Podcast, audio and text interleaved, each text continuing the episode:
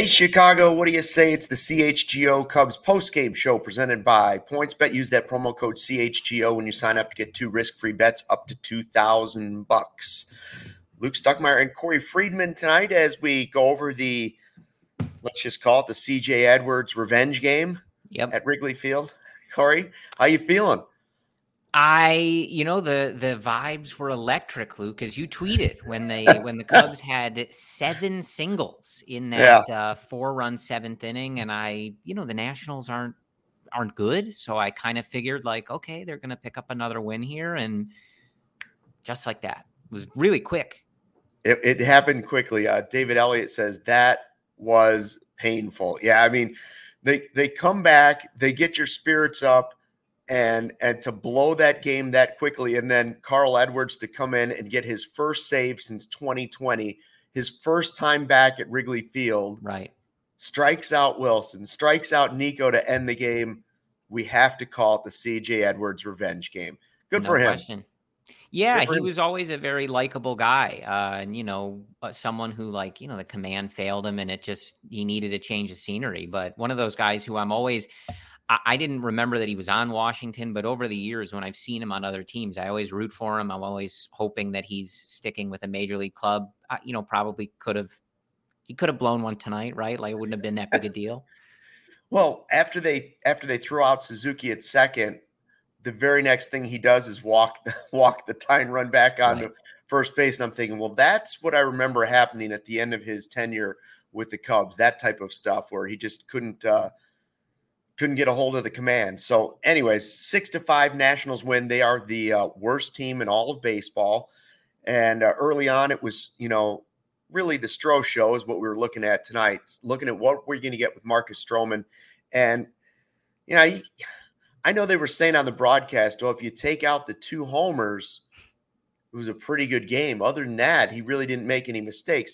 Yeah, but they were 4 runs worth of home runs. Yeah. That's like saying if we didn't give up those 3 touchdowns in the third quarter, we were right in that game. Well, you weren't in that game. So I don't know. I was a little disappointed. I maybe I'm wrong. I'm just starting to get this feel. And I know he had a great stretch, Corey. He was really good for a little while. I just get the feel if you have a really good, if you have the next great Cubs team, I view Marcus Stroman as a John Lackey. I don't view him as one of your top 3 guys. Not by the time the Cubs are good. I don't even know if he's that now. I'd rather see Steele and Thompson out there, to be honest with you.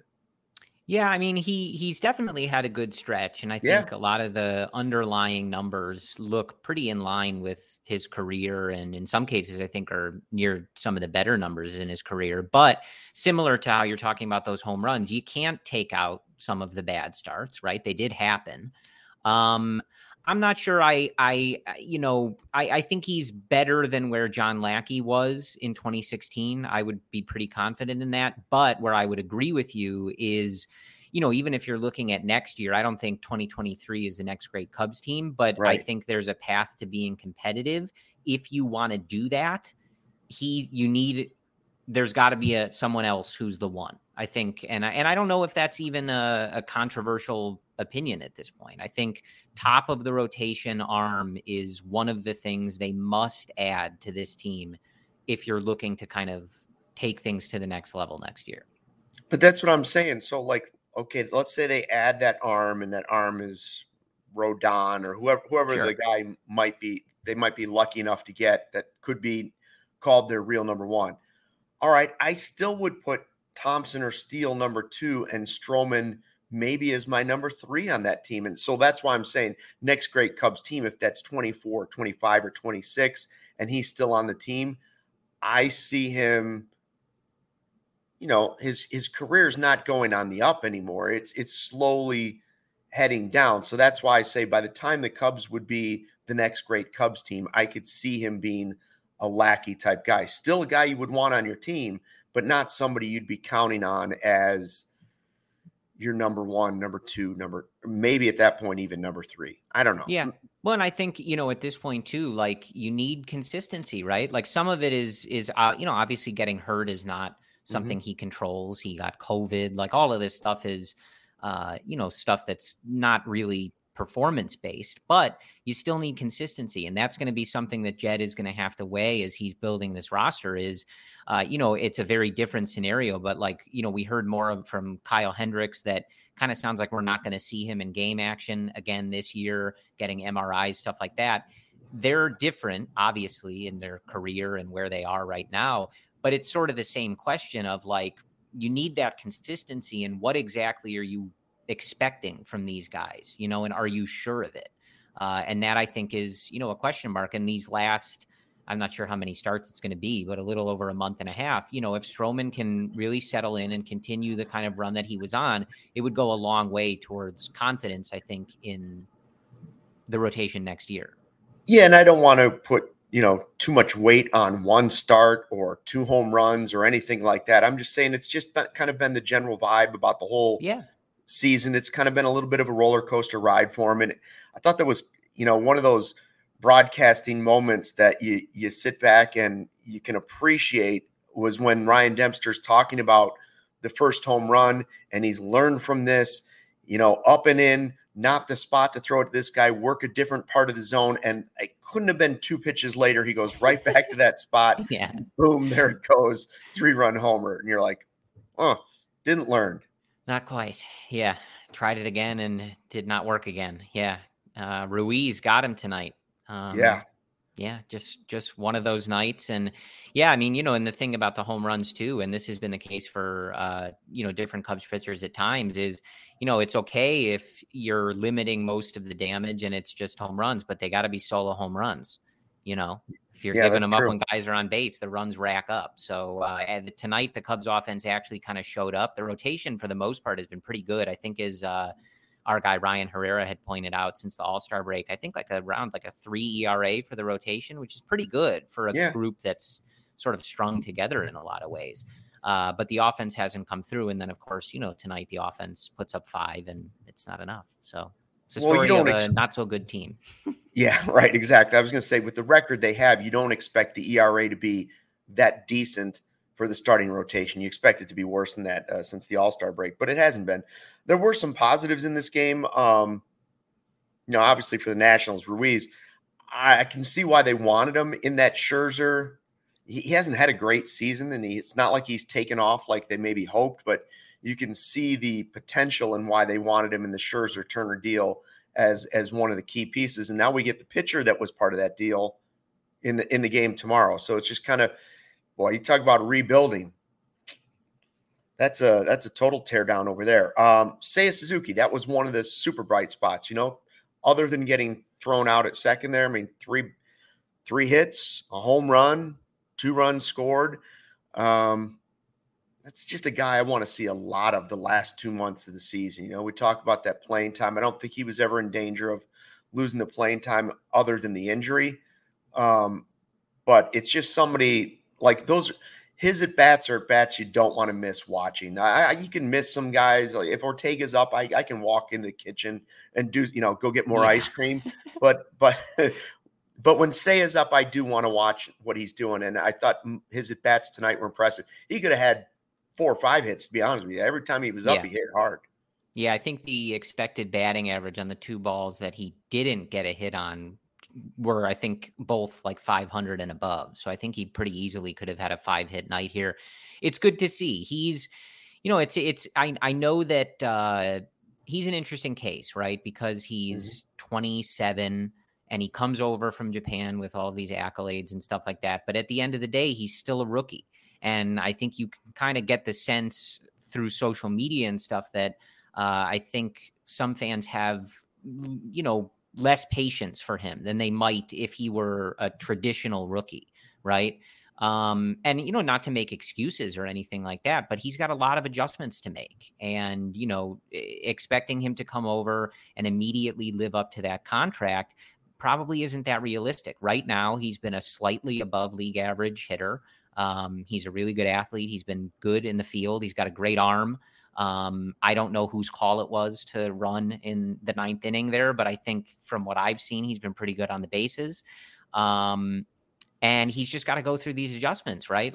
Earlier in the year, he was super patient and he was getting called out on strikes a ton. kind of getting the MLB umpire treatment, right? A lot where you go, okay, he's getting punished for being patient. Like that wasn't a strike. Adjusted, swinging a bit more since coming back from the injured list, and he's going to keep having to adjust. But yeah, I agree with you. Like it's the same as like, you know, Keegan and Steele, like they're kind of must watch, you know, television for this team because their success is really going to inform a lot of what this kind of next timeline is. Yeah, they showed that stat during the broadcast of rookies with home runs for the Cubs this year. Seiya 9, Morel 10. You know, you got Velasquez with like 6 now. And it brought me back to something I heard on the radio this week. Respected baseball mind, media member was asked about, you know, how many of these guys are really going to be on. The discussion was about why they're not signing Contreras and why the extension probably isn't coming for him. And, you know, don't get your hopes too high on that situation. And the question was asked, how many of these guys will be on the next great team currently on the roster? And the response was like, I think he said 1 or 2. And I was like, ooh, how does that make you feel if that is the case? And, you know, because the first name that popped into my head when I thought that, when he was saying 1 or 2, was that the one would probably be Nico Horner after this season. If it's 2, maybe it's Keegan Thompson. Maybe it's not Keegan Thompson. Is Seiya the other guy that you think is definitely part of the next great Cubs team? 27 makes you kind of hesitate for a second. How do you feel about that? I would hope that number is low, because otherwise that team's not showing up for a long time, right? That's right. And I would be surprised if it's that low. I think that a lot of what we're seeing from these guys, how many of them are everyday starters on that team, I don't know. But you need good depth. And this is something that we talk about a lot, all of us, really, that, you know, through some of those really good Cubs teams in that last era, the depth wasn't good. And they spent a lot of money on some bad players to fill out benches. Like Nelson Velasquez looks like a guy who can be a quality bench piece. He's got a lot of power.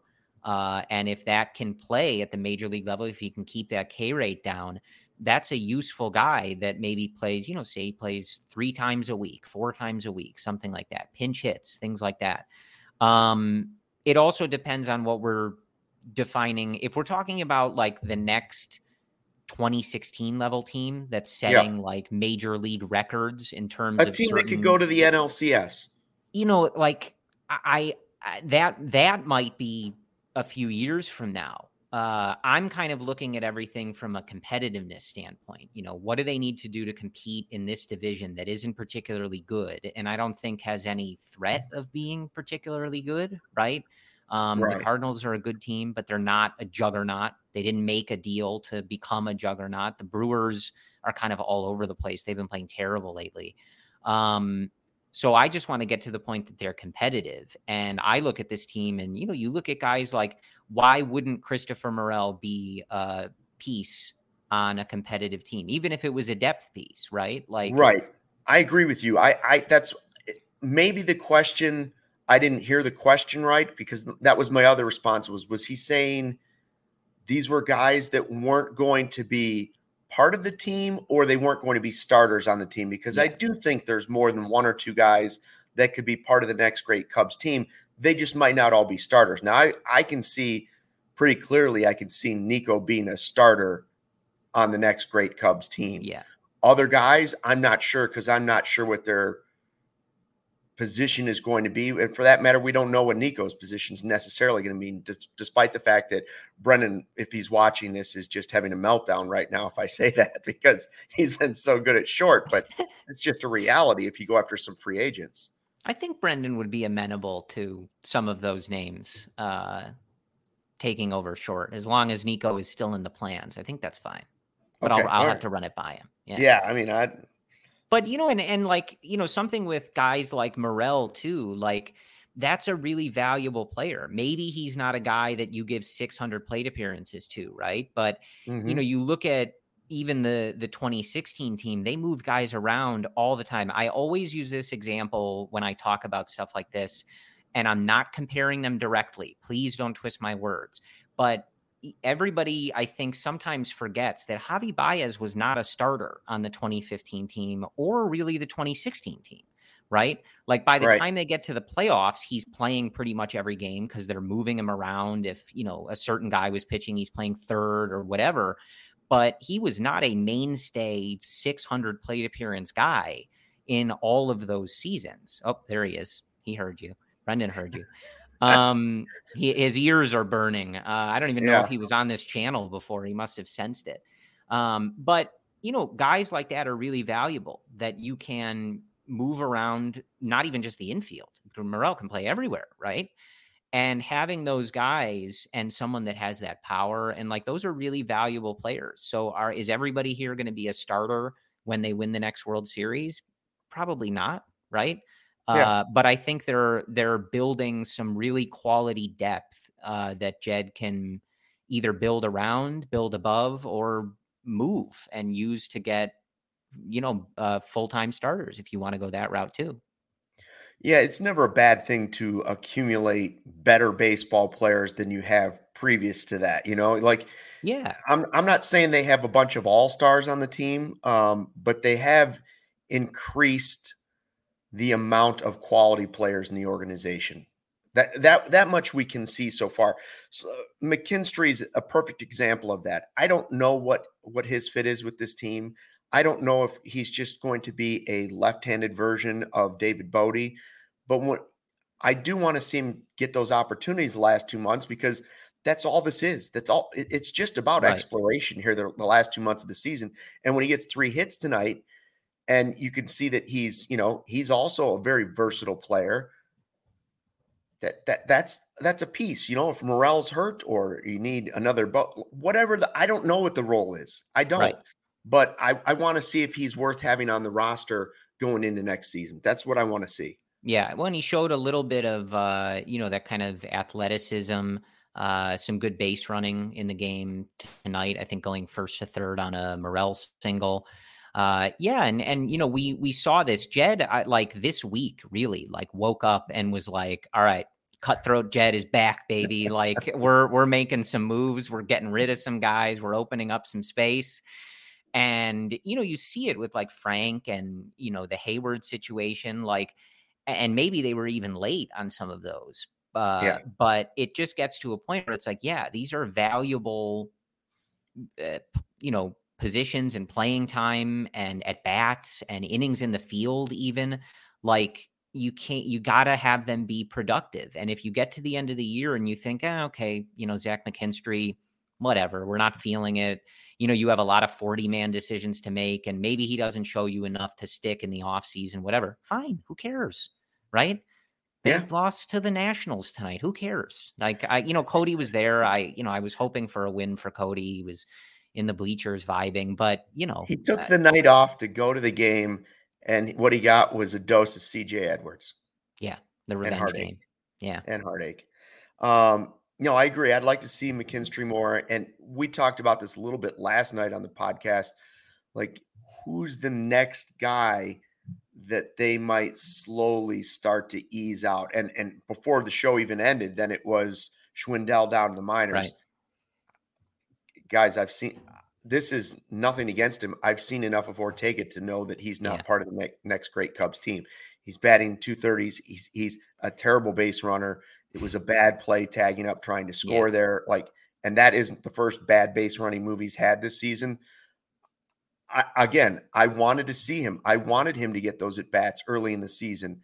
Until he started kind of taking a dive right before the trade deadline, I was okay with him being on the roster. I was okay with him being in the lineup. I don't know if I need to see him at the top of the lineup. Yeah. The last 2 months of the season. I think there's other guys I'd rather see getting those at bats. That's definitely the thing for me. He's been a quality piece for them and a good find, especially against right-handed pitching. But really weird to see him continue getting leadoff at bats. I know for some of these guys, you maybe want them lower in the order as you kind of like ease them into things, like don't necessarily want that pressure on them. But these games are all so low stakes, right? Like let's just get these guys at bats, like Rafael Ortega getting more at bats. You know, he got more at bats than McKinstry tonight, right? Like that doesn't make any sense. What is, who is that? You know, maybe in the immediate, you have an idea that that's better to win the game tonight, which even that I'm not so sure is true. But yeah, like if you're going to play him, like he shouldn't be leading off. And again, I know there was some, you know, when the lineup came out today on Tuesday, like a lot of people's immediate reaction was, why isn't Velasquez starting again? Right. He, you know, homered, has been playing well. Sometimes I'm sure they are particular about matchups and they don't want guys to get overmatched and kind of overthink things. But for some of these guys, I just want to see them play every day. Like show us what you got. If they struggle against lefties or righties, whatever it is, like, so what? You know, like if they're really, you know, going through it and it's too much for them, then okay, yeah, you can space it out. But like, let's just get these guys out there, get a big sample. And by the end of the year, you know, have a more informed opinion of like, okay, yes, no, maybe so, right? And I think you know what you have in Ortega. If you find that to be something useful, okay. But I don't think you're going to learn anything new about him in the last, you know, 40 games or whatever it is. Agreed. We're not suggesting that the Cubs ruin a young player's confidence. I don't need a guy coming up from AA or AAA too soon and ruining their confidence with their first trip up to the majors. I'm not suggesting that. If a guy is ready, bring him up and play him instead of Ortega.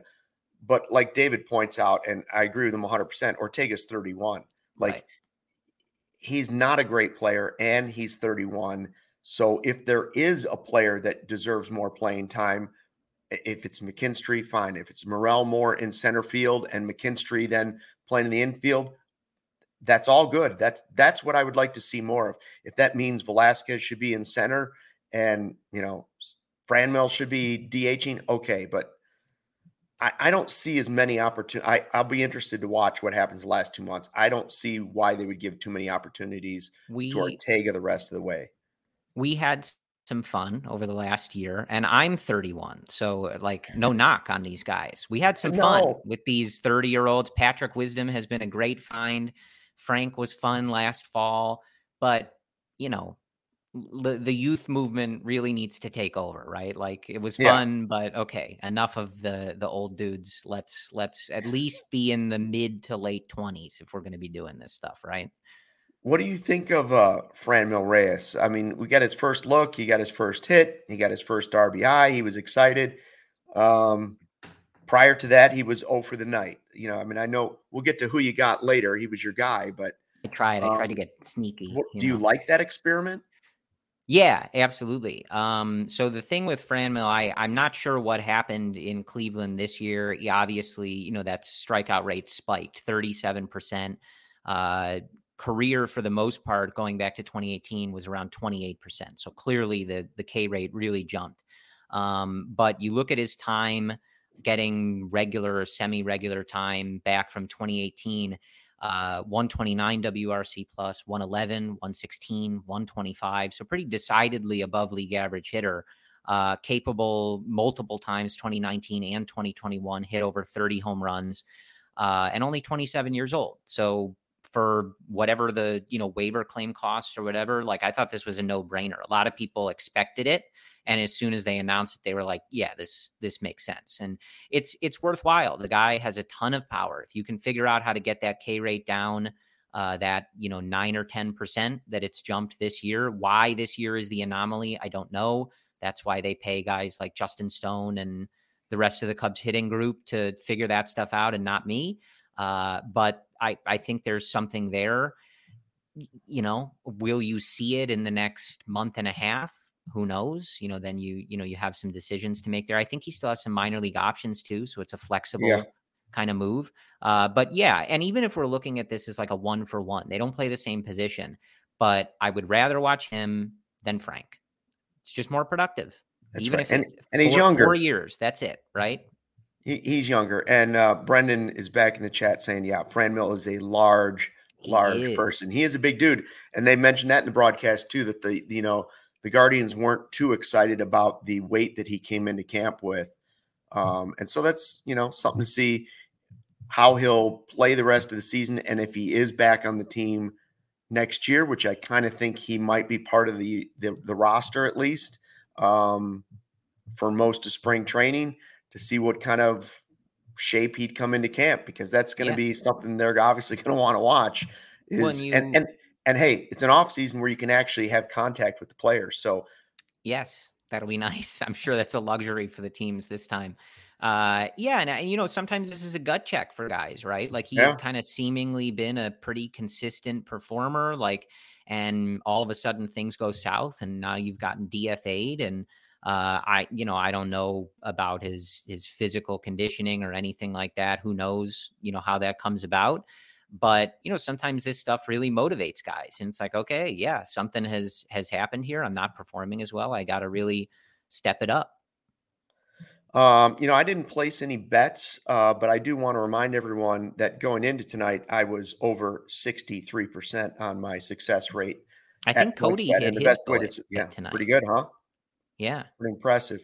I like to brag around Cody when I say that. The best way to support CHGO is to download the PointsBet app and use the code CHGO when you sign up. If you do that right now, you get 2 risk-free bets up to $2,000. That's not it. If you make a $50 or more first-time deposit, you receive a free CHGO membership, which unlocks all of our web content from Ryan Herrera, Jared Willis. You even get a free shirt of your choice from the CHGO locker. That's $2,000 in free bets, a free CHGO membership, a free t-shirt from the locker, all for making just a slightly more than $50 first-time deposit at PointsBet. If you have any questions, you can email pointsbet@allchgo.com. We'll help you out. It's your home for live in-play betting. It's just gotten even better. See an edge in the game you're watching? Is your favorite team primed for a comeback? Are they going to blow it? Possibly if it's the Cubs. Don't just watch the game. Bet along with it live. More live betting, more live markets, and faster live cash outs. Download the PointsBet app right now. Use the promo code CHGO. So what are you waiting for? It's time to elevate your live betting game once the game starts. Don't just bet. Live your bet life with PointsBet. If you or someone you know has a gambling problem and wants help, call 1-800-GAMBLER for crisis counseling and referral services. And Corey, I do want to point out that our next partner, I've been using it all week long. Give me a little energy, that a little boost that I've needed. But I always notice it, Luke. Yeah, I know. I've been using it pretty regularly now for several months, and I wanted better gut health, more energy, and optimized immune system, and now that's what I'm getting from AG1. It doesn't taste like it's super healthy. Instead, it's kind of mild, a tropical taste, and I look forward to it in the morning. Here's what it is. 1 scoop of AG1, you're absorbing 75 high-quality vitamins, minerals, whole food source superfoods, probiotics, adaptogens to help start your day right. A special blend of ingredients supporting your gut health, your nervous system, your immune system, your energy, recovery, focus, aging, all those things. I get that boost of energy, so I take it first thing on an empty stomach. It's also lifestyle friendly, whether you're keto, paleo, vegan, gluten-free, dairy-free, you're all good with AG1, and you're investing in an all-in-one nutritional insurance for less than $3 a day. That's right, $3 a day. Recommended by professional athletes, more than 7,000 five-star reviews. So right now, time to reclaim your health and arm your immune system with convenient daily nutrition. Just 1 scoop in a cup of water every day. That's it. No, you don't have to take a million different pills and supplements to look out for your health.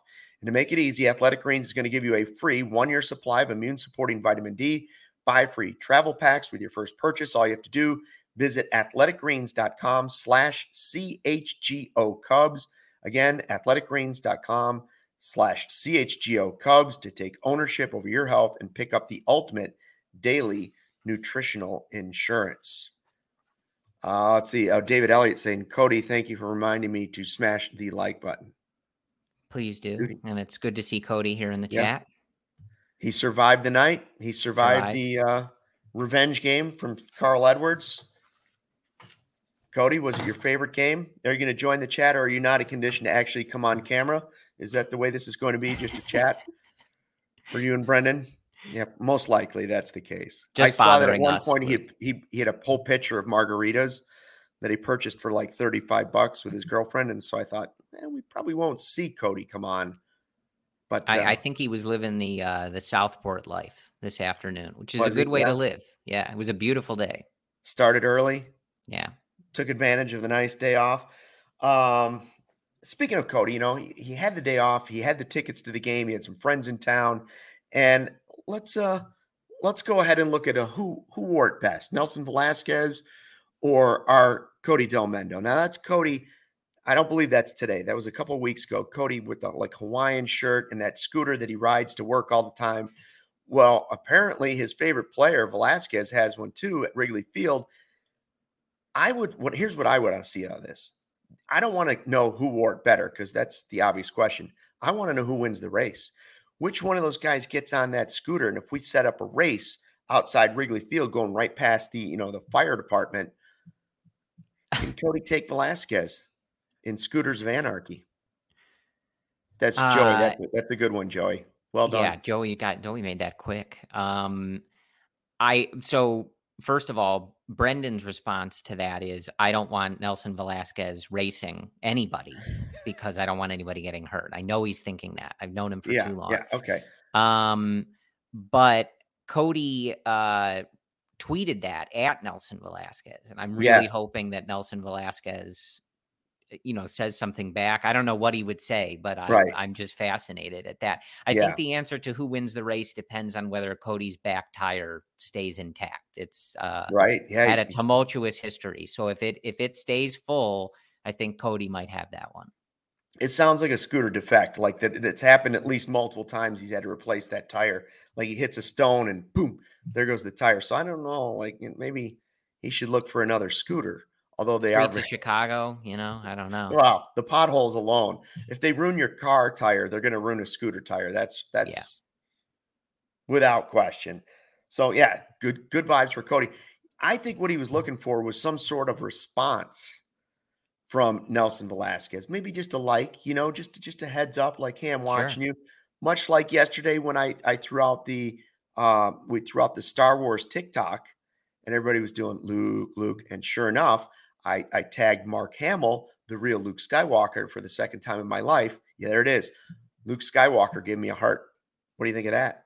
Huh? That for the geeks out there. Listen, I like Nelson Velasquez, but he's Jedi. Is big time Luke. He's no freaking Mark Hamill Jedi. Is big time. Yeah, that's Luke Skywalker. The only thing he could do better is if Baby Yoda gave me a heart. But I don't believe he's on Twitter. Does he have a Twitter account? No, Mark Hamill. He's old enough to have a Twitter account. Grogu, is that what they call him? Mark Hamill's a pretty good follow. He does a lot of tweeting, and he is pretty responsive to people on Twitter for someone who is worldwide famous. And I'll tell you, Luke, I am going to wear out that clip of you saying "shut the hell up" at the end of that video. I got a GIF of it. I got a video of it. And my content bank was really grateful yesterday. That's going to be very useful. Your content bank? That's what you call it? It's a folder on my phone, but yeah. It's like the computer at the Cubs. What is it called? Is it called Wrigley or Addison, or what do they call that thing? It's like Ivy, maybe? Ivy. Like I think it might be Ivy. Yeah. That's what you should. Your content bank probably needs a name. Just throwing it out there. Top secret name. Yeah. I also saw on social media that Mike Rodriguez of Univision posted that. Did you see the video of Pedro Strop? That's the last time Cody tagged someone was Pedro Strop, and Strop gave him the good vibes and was happy with their matching outfits, and they had that kind of the onesie look going. Pedro Strop's kid is 14 years old, and Rodriguez says, wait, is this a left-handed Acuna swing? And if so, how fast do you want to see the Cubs go out and sign this kid? Well, so the rumor, and maybe Ryan can speak to this if he's able to join, was that Franmil Reyes said that Strop was coming to Wrigley this week, which would only leave tomorrow, because they're friends. They're from the same neighborhood in the Dominican Republic, or they're from the same town. Okay, all right. And so I just bring that up because there is you and I have talked about vibing. We're, getting more familiar with that, right? Right. Yeah. The word is new to me. Pedro is the peak. There is no human being that exudes vibes or personifies vibes more than Pedro Strop. On the field, off the field, it doesn't even matter. The man is a living vibe. I can only imagine the electricity if his son was a Chicago Cub. This isn't even the first time I think one of his son's highlights has gone viral on social media. I think he took Pedro deep one time when he was down there. Wow. And that went around. But yeah, I mean, clearly, I mean, that's a beautiful swing. So that would be very exciting. Michael Collada says, Ricketts likes him. He's cheap. Okay. I knew that was coming.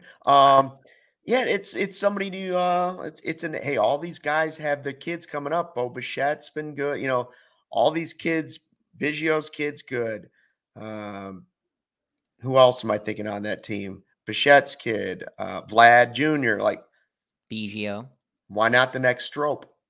Cubs, get on that early. So don't forget it.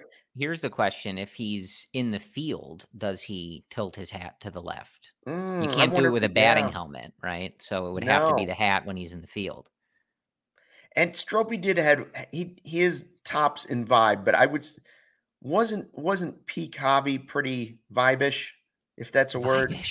I mean, I used to ask Javi, I used to love to, like, every time I interviewed him, ask him, like, so who has more swag, like you or Pedro Strop? And he, me, you know, like they love to talk about their swag, the two of them. But who has the better vibe? I think you're splitting hairs. I'm always a Strop man. For whatever reason, when I used to run an Instagram for the podcast Brendan and I were doing, of course, before we joined CHGO, Pedro was always following. And if I ever tagged him, he would reply to me, like in the DMs. Like, I'm not saying that Pedro and I are close friends. I'm also not saying that. Right. Right. So, you're not as close as I am to Mark Hamill, but yes, right. It's sort of it's a good analogy, right? Right. If it was like an SAT question, you know, Luke Stuckmeyer is to Mark Hamill as Corey is to Pedro Strop. That's right. So I'm always going to go Pedro, but you're really splitting hair there. Like the two, Javi and Pedro, are just electric players. And if Pedro's son is half as much fun to watch as Pedro was, that would be a welcome addition. I wonder if legally we have to keep Cody away from the ballpark if Strop is going to be there tomorrow. Like, just, you know, trying to get some of that vibe. Oh, there it is. Vibish. See, that is a Joey's word. Quick. After all, Joey, thank you, Joey. I knew that was a word. Vibish. Joey is quick. Very quick. He's... so now, you know, I mean, if Cody can go to the game tomorrow, the real challenge is you gotta wear an outfit that is befitting of the king there. We're talking like, that's right, highlighter pink, maybe, if Cody has it. Like, really, only every time I see Pedro post on Instagram, I'm like, I could not in a million years pull off these clothes. He'll do the matching shirt and shorts. Yeah. What do they? Oh, a romper. A man romper is what they call it, really. And he wears the hell out of it. You know, he does. Yeah. You know, Sean Anderson's the only other guy I've seen try to pull off the romper type look, and his was just kind of the same thing. Matching, but not necessarily a romper. All right. Well, rompers, Cody, when you really are bold. Challenge has been laid, Cody. So, hey, did you see PCA homered again? Yeah. I mean, absolutely. You know, we're talking about earlier in the podcast, the next great Cubs team. Boy, he's kind of shooting to the top of that list. For some reason, I'm drawn to Owen Casey's swing too. Like, I know don't get me wrong, I know there's a long list of prospects, and PCA for some has now shot ahead of even Brennan Davis. I don't know. I think there's if you're asking me to just pick some names and throw names out there, I think Owen Casey's part of the next great Cubs team. And I haven't seen a ton of him. I'm just saying the stuff I see from him, I'm like, that might play in the major leagues. Yeah, I mean, it's very exciting for a lot of the levels of this system. I think PCA was 3 for 4 with a homer and a walk, and I think we had it in our Twitter mentions, but I think it's his 8th home run with South Bend, and he hit 7 with Myrtle Beach, who's got 15. Then I think he went down the line for one of his extra base hits the opposite way. He's so fast. Every time I watch him, I know he's fast. I already know this, but every time I watch it, I out loud, I'll go, man, he's so fast. Yeah, there's a lot of talent. And, you know, we saw the other day, like Brendan Davis hitting off of Adbert Alzolay. So like, hopefully we're able to see a little bit of Brennan in some capacity. That would be really good news given that, the system is in a good place. And we had a couple days, I think over the weekend, you know, especially with like Ben Brown's debut and going back last week too, where it just seemed like every 2 minutes, the wonderful prospect guys of Cubs Twitter were tweeting that something else had happened in the level. It's, oh, this guy hit a homer. This guy's pumping 101. This guy hit a triple. It's like, you know, it's rapid. So that's in a good place. You know, hopefully we're not waiting. If we're waiting until like Owen Casey is, you know, ready to go at the major league level. We're going to be watching a lot more games like tonight, you know, for a little while. I'm just saying, I think he might, it might take that long. I don't know. A lot of people begging for Matt Mervis. I see David and Nick are on the Matt Mervis train. That's been he's been a real popular name the last probably 4 weeks of Cubs fans wanting to see more of that guy. You know, Duke, undrafted free agent. Mostly that's because of the draft that he was in. You know, he would have been drafted, but that was a shortened draft. So, but he's another interesting name. They do have some guys, despite the fact that their drafts have been very pitcher heavy. There are a lot of bats that they had prior to that they added. And did you see that Jed Hoyer kind of admitted, like he was asked to kind of compare the farm system to like the farm system of 2013-14, like as it started to build up towards that. And he was like, this group may not have the star power that one did, but it has nice depth that they're starting to build. So I didn't know how to take that. You know, I didn't know if I should be disappointed in hearing that, because I think any Cubs fan that watched the building happen from 14 to 15 to 16, the fact that those guys did come up and, you know, mostly become stars and then win the World Series. I mean, that's in a perfect world. I know that's not that easy, but that's what you're hoping for. You are hoping for a lot of these guys to be stars. So I don't know if I want to hear him say it doesn't have the star power. I want there to be a Chris Bryant. Maybe it's the guy that they draft next year. That's the next Chris Bryant, but I want PCA to be the next, you know, I want all those guys I want to be able to compare somebody from 16 to somebody to this. That's just what we do as fans. You compare the guy from 16 to the guy that's coming up. Who can be this guy? Who can be this guy? And so I don't want anybody to tell me that the star power isn't there yet. At least that was my initial reaction to that. Yeah. I mean, hopefully he's just sort of couching expectations, I guess, and trying not to put that on some of these guys. Right. And I will always take an opportunity to mention that what Chris Bryant did was astounding. Right. He had the highest expectations and he came in and within a 2-year span won every conceivable award that you could and a World Series. Right. So that's not easy. And, you know, then you look at some of those other guys. Right. Like, you know, there was that kind of thing early on that I think Theo had referred to Schwarber as the next Babe Ruth. And then, you know, as some of his Cubs seasons were not as successful as you'd want them to be, a lot of people were like, Babe Ruth, you know, like, no, you know, that's a separate discussion for, man, Joey is on fire tonight. Yeah. If you're on the podcast, you got to check out Joey's work on the CHGO YouTube channel, and subscribe. I think, like, you know, the other thing is that at least at the moment, they just don't have those guys. And maybe some of these pitchers might fall more into that. You know, I think Jordan Wicks is a guy that's like a fast mover, and we'll see how quickly like Cade Horton can move, the guy they drafted in the first round this year. Some of them are just, you know, they're much younger. They're, you know, Chris Bryant was coming out of college and a pretty polished player, except for, of course, as everybody knows, needing to work on his defense for an extra couple days. Right. Other than that, he was ready to go.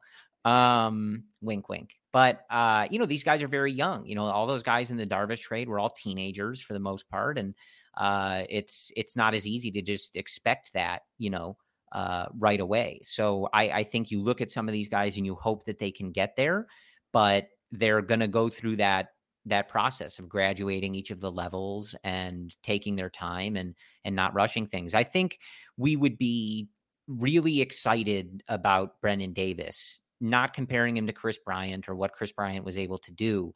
But I had, and I think most people had, very high expectations for Brennan Davis. And I think only because he has not been able to make any progress this year has that kind of been, cooled down, maybe is the right way to say that. But I think he could be that guy. And I think you watch someone like PCA play, and I think he could be that guy. We're just going to have to be patient on that. Brendan's on the chat saying, I wonder if the star power will come in the form of a Major League Baseball guy with fewer team control and years for a few of these prospects, since the prospects are being valued higher than in previous years. Yeah, everybody's valuing prospects. Nobody wants to give them up. That's what we saw at the trade deadline. That's why Ian Happ and Wilson Contreras are still on the team, because of that. I don't want to destroy the depth just by trading away a bunch of those guys. I'm sure they realize that some of those players eventually will have to be packaged together, because that's what happens. You know, at some point, Gleyber Torres was signed and they knew he was probably not going to be on the Cubs. Eloy was really signed and they knew he was probably never going to play for the Cubs. So they realized some of those guys are going to be given away. At the same time, you're able to go spend the money when those young guys hit and you can get them playing. It's like getting your star quarterback Justin Fields in his rookie contract. Justin Fields, if he takes too long to develop, isn't as valuable if you have to pay him so much that you can't afford the rest of the roster. So the window has to come fast for those guys when they get up. So I hear what Brendan's saying. I just would rather see them spend that money than start trading away prospects that they've just built up.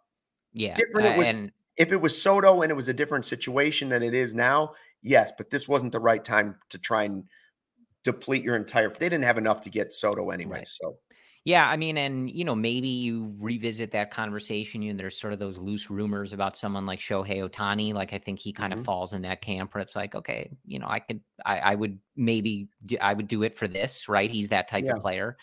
I think what Jed is going for is what we see the Dodgers do, right? They're sort of the consummate example of this, where they do all of these things. They make big trades and they trade from that depth, but then they also call these guys up to fill in when guys leave in free agency or guys get hurt or whatever. And it seemingly never ends, right? Like, it never ends. They go and sign free agents. They bring up another top 100 prospect who's throwing 103 miles an hour. They bring up another guy who's this top prospect. They trade him, but they're still there. And I think that's what Jed is going for. It's a difficult needle to thread. Right. So that's the thing, is it is very difficult. And, you know, that's where I think, and I think we, you know, you and I and Cody, when we've been in studio together, have talked about this, like that's kind of the danger. And I think the frustration from some, when you hear Jed sometimes talk about the next great Cubs team and kind of centering it around some of these prospects, where it's like, that's risky, man. Like we just talked about PCA. Think he's brilliant. Like, it's amazing watching him play. Yeah. Am I positive that he's going to be a successful major league player? Like, he's not even in Double-A. I don't know, right? Like, I think so. A lot of people were excited about Felix P.A. Well, we could go down that rabbit hole forever, right? Right. Jackson, I mean, like Corey Patterson was a nice major league player, but people were talking about Corey Patterson like he was going to be Ken Griffey Jr. Right. Yeah. So it's a difficult proposition. Yeah. The thing that makes this a lot easier, and you'll see what they decide to do in this particular offseason, is there's a lot of very talented players whose services are available for you, for nothing more than a check, right? You don't have to trade anybody. You don't have to develop anybody. They just show up at Wrigley Field. You hand them a bunch of money and they probably play really, really well, right? So we'll see if they decide to go that route or not. And that's why we appreciate your season ticket holder funds that you filter in towards it, that. You know? Yeah, they're really pushing it. Yeah, if they hadn't been in my family for like 15 years, it would be a very different conversation.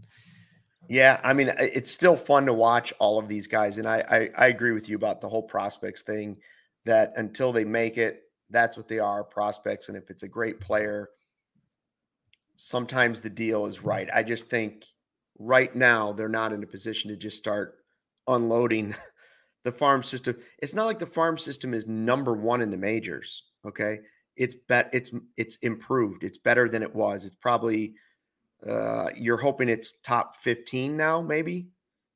It depends who you ask. I think with some of the guys, they have it in the top, I think, 10 pretty easily. And then, you know, some pretty close to that. It really depends. Right. So that means there's at least 9 other teams out there that are like, we've got better young players coming up than the Cubs. So they're, even if all those guys were as good as we think they are, they're going to have to go spend some cash on the right players. Yeah. And they got to hope those contracts don't turn into Jason Hayward or don't turn into whoever, you know, the money has to be spent in the right place. And so that's where you put your...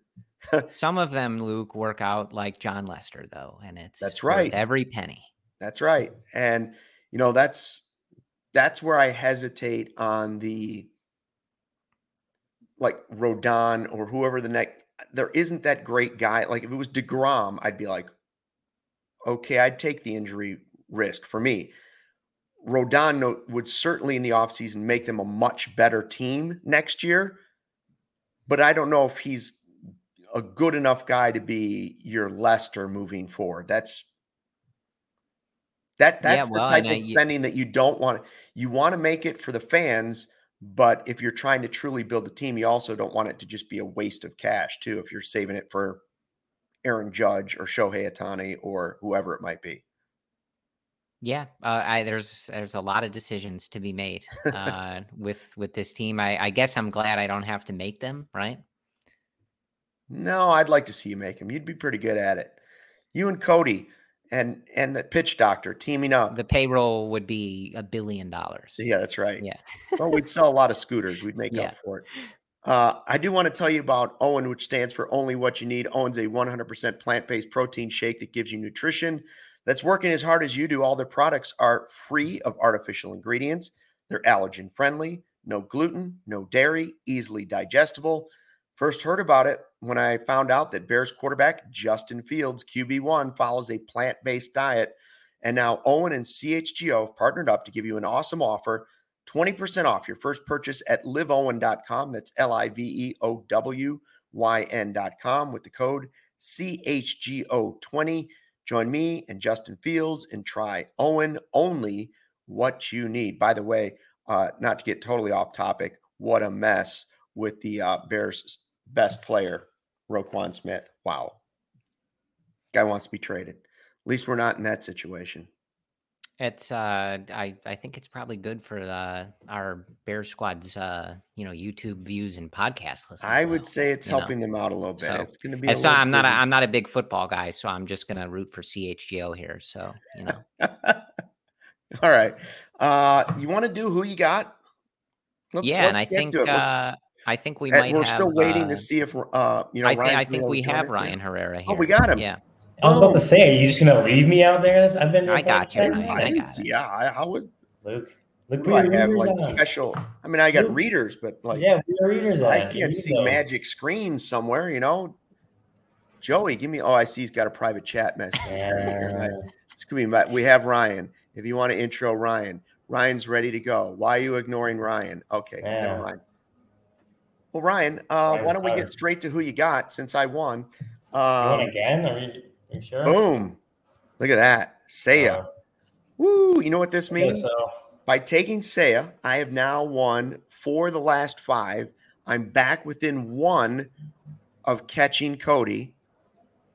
Stroman looked good early on, and then those home runs just blasted you out of it. And I thought, well, Franmil, if he hits like a 3-run homer or something, would potentially. But, man, this is a runaway winner with me with Seiya tonight. You can't even make a fake argument against it, right? Yeah. Can't argue against it. But my guy at least got a hit. That's true. You know what? I will say, if you want to just give everyone a point, like, I'm okay with it. No, I don't. No, this is one of the most decisive wins of the year right here. This was running. I mean, Cody had Schwindel and Joey had Hayward. So, I mean, yeah. I sent this in our group, channel, but Franmil had the RBI hit. He also had two ground balls that were 103 miles an hour. They were outs, but I don't get any credit looking too. He struck out looking too. I don't get a scorched ground out half a point or something. No, all right. No, yeah, I'm just happy I didn't get an over. I'm closing in. Last time I was there, and I didn't go over tonight. Yeah. Plus one of those home runs that Stroman gave up just kind of snuck in the right field. What was that? That was barely a home run. So it's more like he was close enough to a quality start than if it weren't for the 4 runs by Homer, he had a great game. What was the conversation from David Ross in the clubhouse? Yeah, it was kind of like that, especially with Stroman. Ross kind of said himself, he thought that Stroman actually pitched well. Stroman said himself that, that he thought he pitched well. He said he feels good. He feels like he's kind of in that spot that he wants to be. And that's what we've kind of been looking at and looking for, the whole season really, because he stint on the IL, the COVID IL, he just really hasn't, even at the beginning of the season, still building up from the short spring.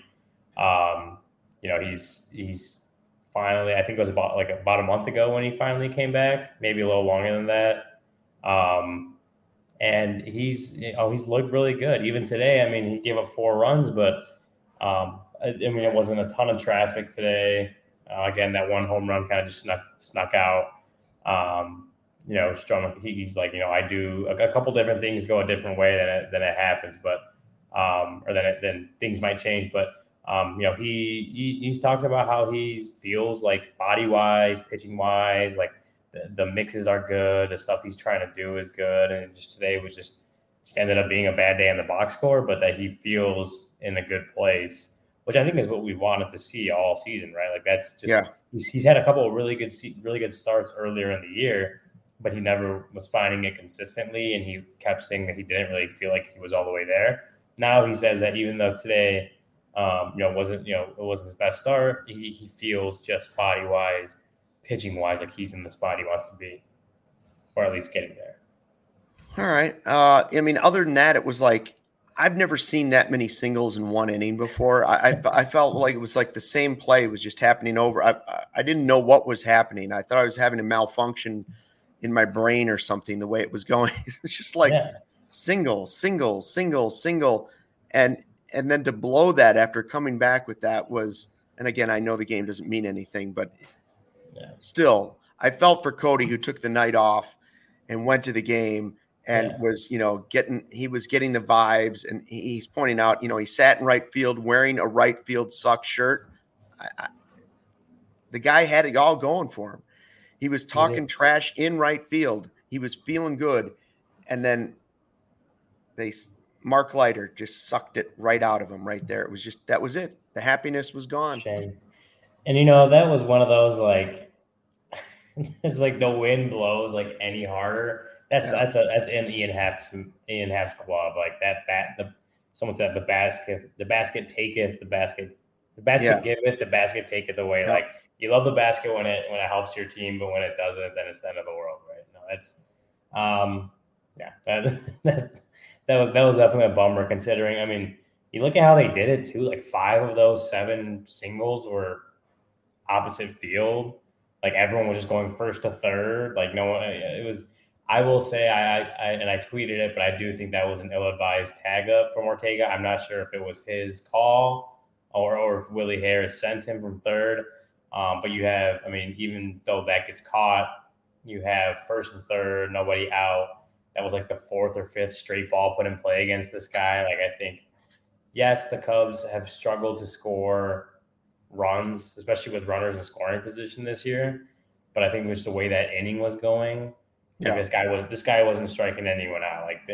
They were going to be able to put the ball in play, I think, They ended up getting with the difference in the game. Yeah, well, they ended up getting the lead. Yeah, of course, they ended up getting the lead.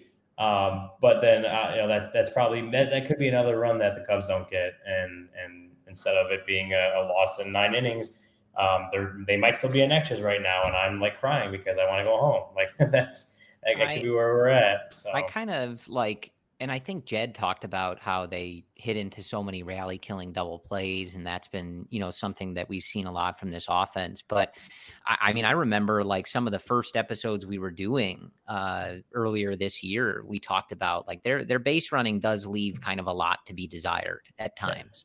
Yeah. I know I brought up the double play thing because I know that I think Ross is at times being aggressive to avoid that, and, you know, because it, at certain times, the offense just, it's not there. It's, you know, particularly lifeless, and you're just trying to make things happen. But I'm at least at certain points in this season, I would be surprised if they still don't. They led the league in outs on the bases. And like, even in that 9th inning with Seiya, you know, again, whoever's call that is, I'm not sure, but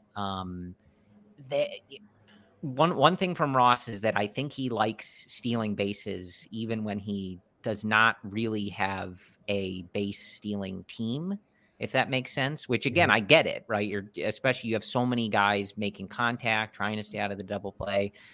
But there are nights like tonight where, you know, you're left looking at the highlights in the box score going, all right, well, I wonder if they cost themselves this run that they needed pretty badly. Yeah. I feel like he really tries to push the envelope with, knowing that it's not the most talented roster. And I guess the only spin zone I could put on Ortega, and I would agree it was a bad tag and he's not super fast and he's not a good base runner generally, would be that, hey, there's 2 months left in the season. You're creating a comeback. You got something going.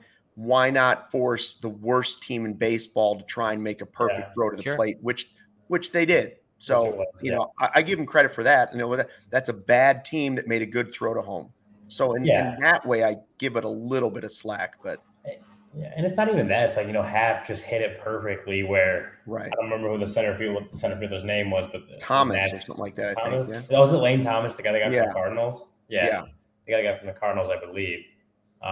Maybe I'm wrong on that, but the center fielder, it was like the way Ian Happ hit it was like, right into his mitt, right where he was literally running straight home. Like it was kind of the perfect situation for a perfect throw to nail a guy out at home in that situation. Like a lot had to go right for Ortega to kind of get thrown out in that situation. And, you know, and specifically today, everything went right for the Nats in that play to get him out at home.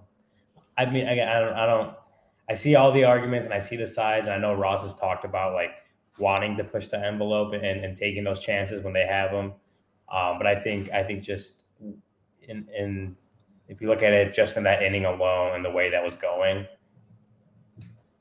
I don't know. I don't know that I agree with the send in that situation, but I mean, there's definitely a conversation that could be had around that because there's definitely a couple different schools of thought to have on that. And I don't think you can really prove either which way, which one's right, which one's wrong. Did they say anything about the McKinstry magic tonight? Yeah, I mean, we actually, you know, talked to Andy Green before the game. We talked to Ross a little bit about it, and just like, you know, he hadn't had a hit yet since he got to the Cubs, and they both kind of talked about how he, you know, as a guy that like with the Dodgers, even when he was up, wasn't playing all that much, and how hard that can be. I know, you know, Ross. And Ross is a guy who caught every 5 days towards the back end of his career. Like he played every 5 days and he was catching John Lester. And now, like, he knows that how hard it could be to, you know, not be playing every day. And then one of those days be called upon to pinch hit or be called upon to start a game. And, you know, how the routine changes and how difficult that could be. And, you know, both of them talked about that again. But I think they were kind of talking, Ross actually said, you know, that, during batting practice today, he watched McKinstry, and he looked and he saw that he felt it was McKinstry's best batting practice since like that he's seen thus far. How much does that mean in the grand scheme of things? It's batting practice, so you know, whatever. But it ultimately turned into his first three-hit game as a Cub, his fourth three-hit game in the major leagues. I want to say he put all three opposite field, maybe at least two of them were for sure oppo. All three were opposite field. So you do like to see that just a guy like McKinstry, who the Cubs, you know, traded one of their better relievers, a guy who kind of came in and there's like, you know, this is a guy we're going to give a shot to over the last couple months of the season. Hadn't gotten a hit coming into today in a Cubs uniform, and comes out, puts up three hits. You know, I think he started a couple of rallies, or he was involved in a couple of rallies right there with those singles. So that's a good night for McKinstry. And I think they've kind of talked about how they see him putting that work in. And if this is that sort of breakout moment, I guess you could kind of say like that, this is a good start for him. Well, so Ryan, you talking about batting practice. I was curious. We were reading a lot We're reading a lot on social media that the Franmil Reyes batting practice was a bit of a show. Is that you're not into it, Luke? Oh, come on. This is, you know, people were acting like Sammy Sosa was at batting practice. The only times I've ever watched batting practice and cared, Sammy Sosa, you would watch if you went to the ballpark, you wouldn't miss Sammy taking batting practice because he used the cork bat and he was putting on a show. And then after that, it was Carlos Zambrano was the only other guy you had to see in batting practice because Big Z would swing so hard you'd think he was going to, you know, dislocate his shoulder to try and hit a home run. Other than that, like, it's batting practice. Like, they're soft tossing the ball. Like, who cares how far the guy's? I don't know. I'm not 10. I don't care about batting practice that much. It was impressive, the power display that Franmil Reyes put on. And like Corey said, he had a bunch of hard hit balls. Just they didn't all go for hits today. Well, great. He should be on our 16-inch softball team. For Here you go. Then. That'd be great. But I will say, I will push back a little bit because Chris Morel's first batting practice when he first got called up was very impressive. And then he hit a home run in his first at-bat that night. So, hey, batting practice might mean something. Also, I'm not saying they shouldn't take batting practice. I'm just saying I don't know if we can evaluate a guy for hitting a home run in batting practice. He hit a lot of home runs in batting practice. We were getting a lot of tweets all at once, like, you know, whoa, Franmil Reyes. So I was just wondering if he was taking out any windows on Waveland or anything like that. You know, I know the Ballhawks are out there. I thought about walking over there, you know, and seeing how far away I could stand and see if I could get a Reyes. That's a question I've always had. That's a question I've always had. It's like when you're standing over there, like how are you afraid? Like when you see a ball coming and like get hit in the head, like how nervous are you? Like, cause you can't see the ball. There's a lot of guys out there. Every time I walk past there, if I'm going to the game or going to the train, like when they're out there, they must be pretty confident because they got their gloves ready, and it seems to be something they do every day. So I'm assuming they're not wearing them off the head like every time they're doing it. With all that blood in their eyes, you would think they'd be able to see it better, but they're not really. So, well, and Ryan, I wouldn't do it. The rumor, you know, I watched the video. Like, did we get any confirmation? Are we getting Pedro Strop at Wrigley tomorrow? Because that's the only game left in Chicago for the week. Somebody hosed down Cody. That's what Franmil said. Yeah, Franmil said that he's coming to. He didn't specify where. I don't believe he specified where. I mean, that could be. I think he said it's like within the next week that he's gonna. Okay. All right. All right. Maybe we get. All right. How about this for a shot? Game? I'm just suggesting it for Fox. Beautiful shot of the cornfield, and out comes Pedro Strop in like a jumper, a romper, Cubs outfit, a man romper, like that black and white man romper he has. This is the quote from Franmil. It's big on Pedro Strop. It's big that he's coming this week to watch a game to support me like I supported him when he won the World Series. This week is happening this week. That can mean Sunday. That can happen over the next 7 days. It could be field of dreams. You should probably sleep there. Ryan should sleep at the ballpark. This is the kind of story that's going to put us over the top. If we can get Pedro Strop to say something to, you know. By the way, Brendan is on here saying, hey, Nico Horner's must-see batting practice, too. Joey, just because he works here, you don't have to put his comments up. Nico. Anything else, Ryan, before we go? We're at an hour, 10 minutes here. We've been going after, two bad teams going head to head. We still crank out an hour 10 for everybody. We could go all night talking about this roster crunch. We'll save it. We'll save it for a different day. Let's wrap it up. Let's wrap it up. Let's save it for Justin Steele and tomorrow's post-game show. Thanks to Joey. Thanks to Brendan. Thanks to Cody. Thanks to Ryan. Thanks to Corey. And thanks to the Nationals for coming back and winning that game in depressing fashion. 6-5, Cubs lose.